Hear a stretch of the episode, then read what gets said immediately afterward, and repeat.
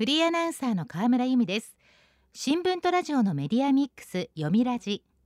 読売新聞の取材を通じた最新の情報をもとにニュースの裏側に迫ります。早速今日のトークゲストをご紹介しましょう。今日も電話でお話を伺います。読売新聞調査研究本部主任研究員黒井隆夫さんです。読みラジには初めてのご出演です。よろしくお願いします。よろしくお願いします。まずは黒井さんの記者歴を教えていただけますか？はい。1990年代の半ばぐらいから経済部の記者やデスクとして取材を続けてきました。今もマクロ経済をはじめ財政金融産業政策など経済分野を幅広く取材しています。本日はよろしくお願いいたします。経済のスペシャリストということですね。そんな黒井さんに伺う今日のテーマはこちらですスタートアップ育成は経済再生の切り札か。政府がスタートアップと呼ばれる新興企業の育成支援に力を入れ始めています。今日はスタートアップ育成がキーワードです。早速黒井さんにお話を伺いましょう。お願いします。はい。今年の6月に閣議決定された経済財政運営と改革の基本方針いわゆる骨太の方針ではスタートアップ育成を岸田政権の看板政策である新しい資本主義の実現に向けた重要施策の一つと位置づけました。8月にはスタートアップ担当大臣が新たに設けられました。年末には今後5年間でスタートアップの数を10倍に増やす方針などを盛り込んだスタートアップ育成5カ年計画を策定する予定で政府は現在具体策を詰めているところです。政府はなぜ今スタートアップ育成に力を入れてるんでしょうか？はい。背景には日本経済の国際競争力が低下していることへの危機感があります。株式時価総額が10億ドルを超え今後の急成長が期待できる未上場企業のことを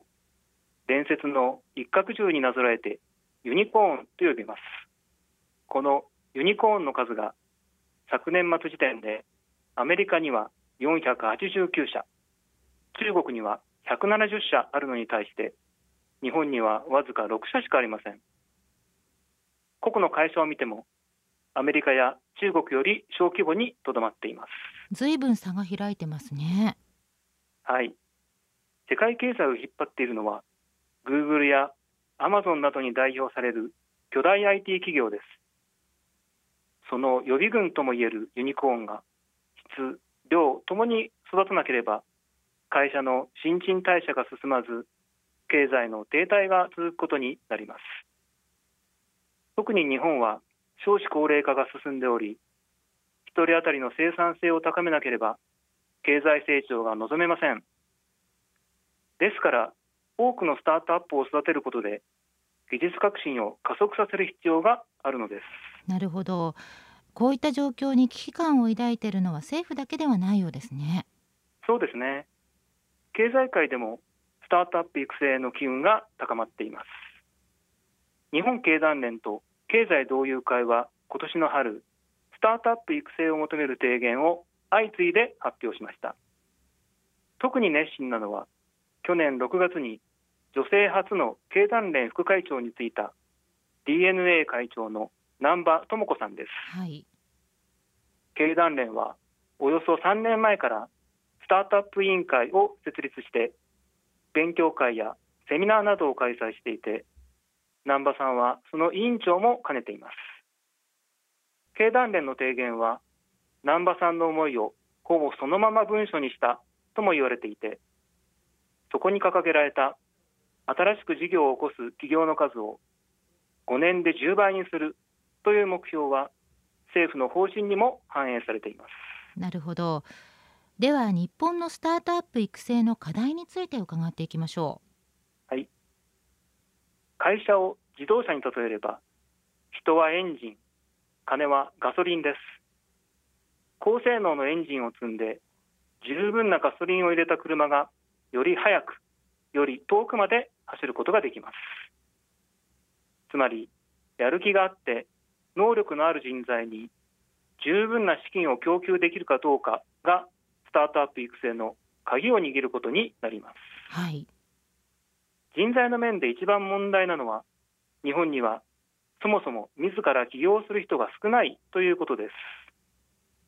開業率を見るとアメリカ、イギリス、フランスは10%を超えるかその前後で推移していますが日本は4%台から5%台にとどまっています。そうなんですか、まあ、確かに事業を起こすには大変なリスクを伴うというイメージありますもんね。そうですね。学生時代に起業したり新卒でスタートアップに参加したりする人は増えていますが起業は特別という意識が日本では依然として根強いのが実情です。こうした雰囲気を変えるには起業の成功例を増やして若者が起業を選択肢の一つとして考えてもらう環境づくりが必要となります。政府がモデルとするのは独立行政法人の情報処理推進機構が2000年から始めた未踏事業というプロジェクトです。前人未踏の未踏で未踏事業ですがこれは？はい。IT 分野の優秀な人材に助言をしたり活動費を支給したりして事業化を支援する制度です。修了生にはメディアアーティストとして活躍している落合陽一さんやニュース配信アプリ運営会社スマートニュースの会長兼社長 CEO である鈴木健さんといった人たちがいます。政府はこのプロジェクトの規模を拡大するとともに IT 以外の分野でも同様の制度を新しく作る予定です、はい、このほか政府は起業を目指す若者がアメリカの起業家や投資家らと交流できる拠点をアメリカのシリコンバレーに作ったり先進的な研究に力を入れる海外の大学を誘致したりする方針です。学校での起業家教育にも力を入れる考えです将来の働き方として起業という選択肢や可能性があるということを学生や子どもたちにも伝えていこうということですね。はい。起業には失敗するリスクがつきものですがそれがあまりに大きいとやる気や能力があってもなかなか起業には踏み出せないでしょう。リスク要因を減らすことはスタートアップ育成には欠かせません。その一例が個人保証の見直しです。個人保証。はい。日本では創業間もない会社が金融機関からお金を借り入れる場合不動産などの担保が十分でなければ経営者が個人保証をするのが一般的です。個人保証契約を結ぶと事業に失敗した場合経営者が個人の財産から借金を返さなければならず自己破産に追い込まれる可能性も高くなります。これが企業をためらわせる大きな要因だと言われています。なるほど。事業に失敗したら人生も終わってしまうということでは誰もスタートアップにチャレンジしなくなりますよね。はい。このため政府は担保がなくても事業の将来性が評価されればお金を借りることができるという新しい仕組みを検討しています。これが具体化すれば失敗を恐れずに挑戦する起業家が増えてくるのではないでしょうか。はい、とはいえ革新的な商品やサービスを生み出すスタートアップの将来性を評価してそれを金額に換算するということは簡単なことではありません。メガバンクならともかく相対的に規模の小さい地方銀行や信用金庫などは人員ノウハウとも十分ではないでしょう。金融機関の情報分析やいわゆる目利きの力をどのように育てていくかは大きな課題です。スタートアップ育成の課題や現状についてよくわかりました。後半はスタートアップの資金繰りや大企業が果たす役割について伺います。読みラジ。今日のトークゲストは読売新聞調査研究本部主任研究員黒井隆夫さん。テーマはスタートアップ育成は経済再生の切り札かです。スタートアップと呼ばれる新興企業を政府が育成支援する方針を打ち出していますが次は資金面の課題です。スタートアップが成長するには十分な資金を円滑に調達する必要がありますが銀行からの借り入れだけでは到底足りません。資金源の中核と期待されるのは未上場の成長企業向け投資を専門とする投資会社ベンチャーキャピタルです。ベンチャーキャピタルはい。国内のベンチャーキャピタルが去年1年間に投資したお金は2300億円で前の年より50%増えました。一方アメリカのベンチャーキャピタルの投資額は前の年の2倍の36兆2000億円と日本の100倍以上です。日本は規模伸び率ともにアメリカにははるかに及びません。ですから海外特にアメリカのベンチャーキャピタルからいかに資金を呼び込むかが重要です。100倍以上というのは驚きの数字なんですがどうやったら海外のベンチャーキャピタルから資金を呼び込むことができるんでしょうか？はい。政府が考えているのは産業革新投資機構などの政府系投資ファンドとベンチャーキャピタルとが共同でスタートアップに投資する仕組みです。政府系のお金を呼び水にしてベンチャーキャピタルから資金を引き出す狙いです。同様の仕組みを1990年代に取り入れたイスラエルは投資額を10年間でおよそ100倍に伸ばしました。頼もしい前例ですね。ただどんなに仕組みを整えたとしても肝心のスタートアップに投資先としての魅力がなければ見向きもされません。海外のベンチャーキャピタルは高いリターンが期待できる成長企業に投資するわけで日本のスタートアップがその投資先としてふさわしいと認めてもらう必要があるでしょう。同時に資金規模や人材面で海外勢に遅れを取っている国内のベンチャーキャピタルの育成も急がれます。なるほど。しかし新型コロナの流行にロシアのウクライナ侵攻そこに欧米で進むインフレもあってビジネス環境は厳しいんじゃないでしょうか？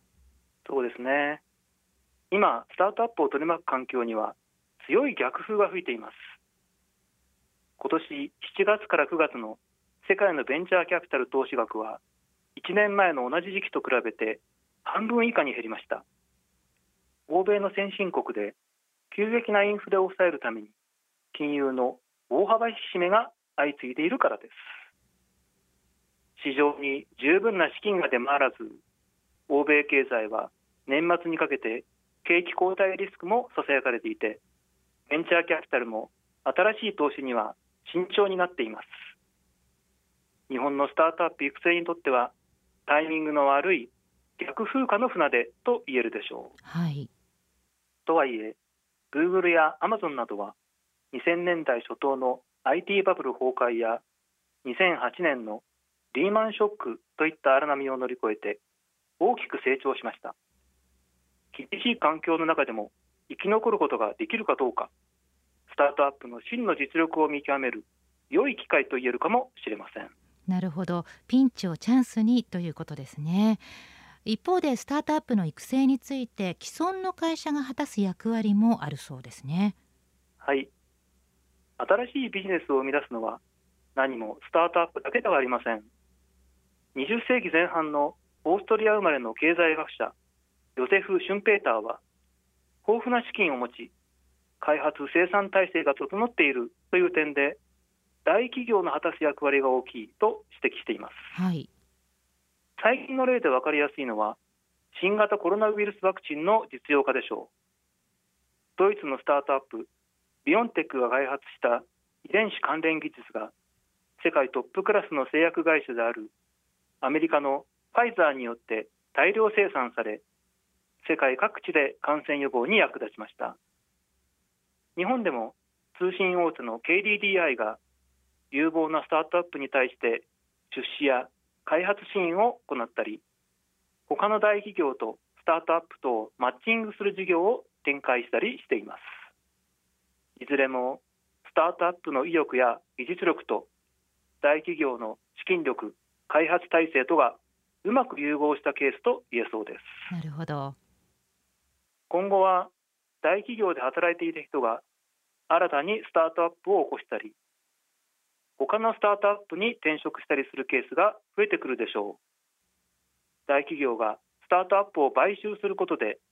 そのスタートアップがさらに成長することもあるでしょうし大企業の内部で開発された技術がスタートアップの精神や知見を取り入れることによって花開くケースもあるかもしれません。日本は欧米に比べて高学歴の人材が大企業に集まりやすい傾向があります。スタートアップ育成における大企業の役割は日本では特に大きいのではないでしょうか。スタートアップの文化日本に根付いていくでしょうか？そうですね。スタートアップは新しい価値の創造を目指すので失敗のリスクは高くなりがちです。ですからスタートアップ育成は単なる産業政策にとどまらず失敗を受け入れるさらには失敗から学ぶという文化を育む取り組みだとも言えるでしょう。アメリカの発明王トーマス・エジソンは失敗すればするほど我々は成功に近づいているという名言を残しました。失敗の理由を分析してそこから得た教訓を生かして挑戦を続けることが大事ですしそれを支援する仕組みが求められています、はい、役所は失敗を許さない組織の代表格ですが政策の旗振り役である以上役所自体の意識改革も求められそうです。スタートアップの経験を生かしたり再チャレンジしたりできる仕組み作りも必要かと思います今日のトークゲストは読売新聞調査研究本部主任研究員黒井隆夫さん。テーマはスタートアップ育成は経済再生の切り札かでした。黒井さんどうもありがとうございました。ありがとうございました。読みラジラジオワイティーン。ここからはラジオワイティーンこのコーナーは読売中高生新聞の投稿面ワイティーンと連動10代のリアルな声をお届けします。読売中高生新聞では専用のスマホアプリワイティーンを通じて全国の読者から中高生の生活にありがちなあるあるを大募集しています。ラジオワイティーンは中高生新聞の愛読者である通称ワイタミから寄せられた面白い意見を紹介していきます。ここで紹介した意見は中高生新聞の投稿面で開催中の投稿レース YT 杯でのポイント3個けが加算されます。ワイタミの皆さんぜひ頑張って投稿してくださいね。ラジオ YT 今日のテーマはこちらです。テンション上がる授業。こんな授業なら毎日でも受けたい。そんな思わずテンションが上がる授業や先生のエピソードを募集しました。では早速ティーンの投稿をチェックしていきましょう。千葉県中学1年の女子水倉源さんのテンション上がる授業。歴史の先生がキャラクターのイラストをたくさん描いて中野大江の王子と愉快な仲間たちと言っていた大人気な先生だった。先生イラストも上手なんですね。なかなか描けないですよね。中野大江の王子。描けますか？私たちの世代はですね源氏物語の漫画朝木夢見氏が流行りましたけれどもイラストにすると人間関係や人物像がスッと頭に入ってくるから不思議です。イラスト上手の歴史の先生最高ですね。では続いての投稿です。東京都中学2年の飴玉の舞さんのテンション上がる授業。校外授業。みんなでバスの中でキャーキャー言ってテンション爆上げなんだけど。校外授業校外学習。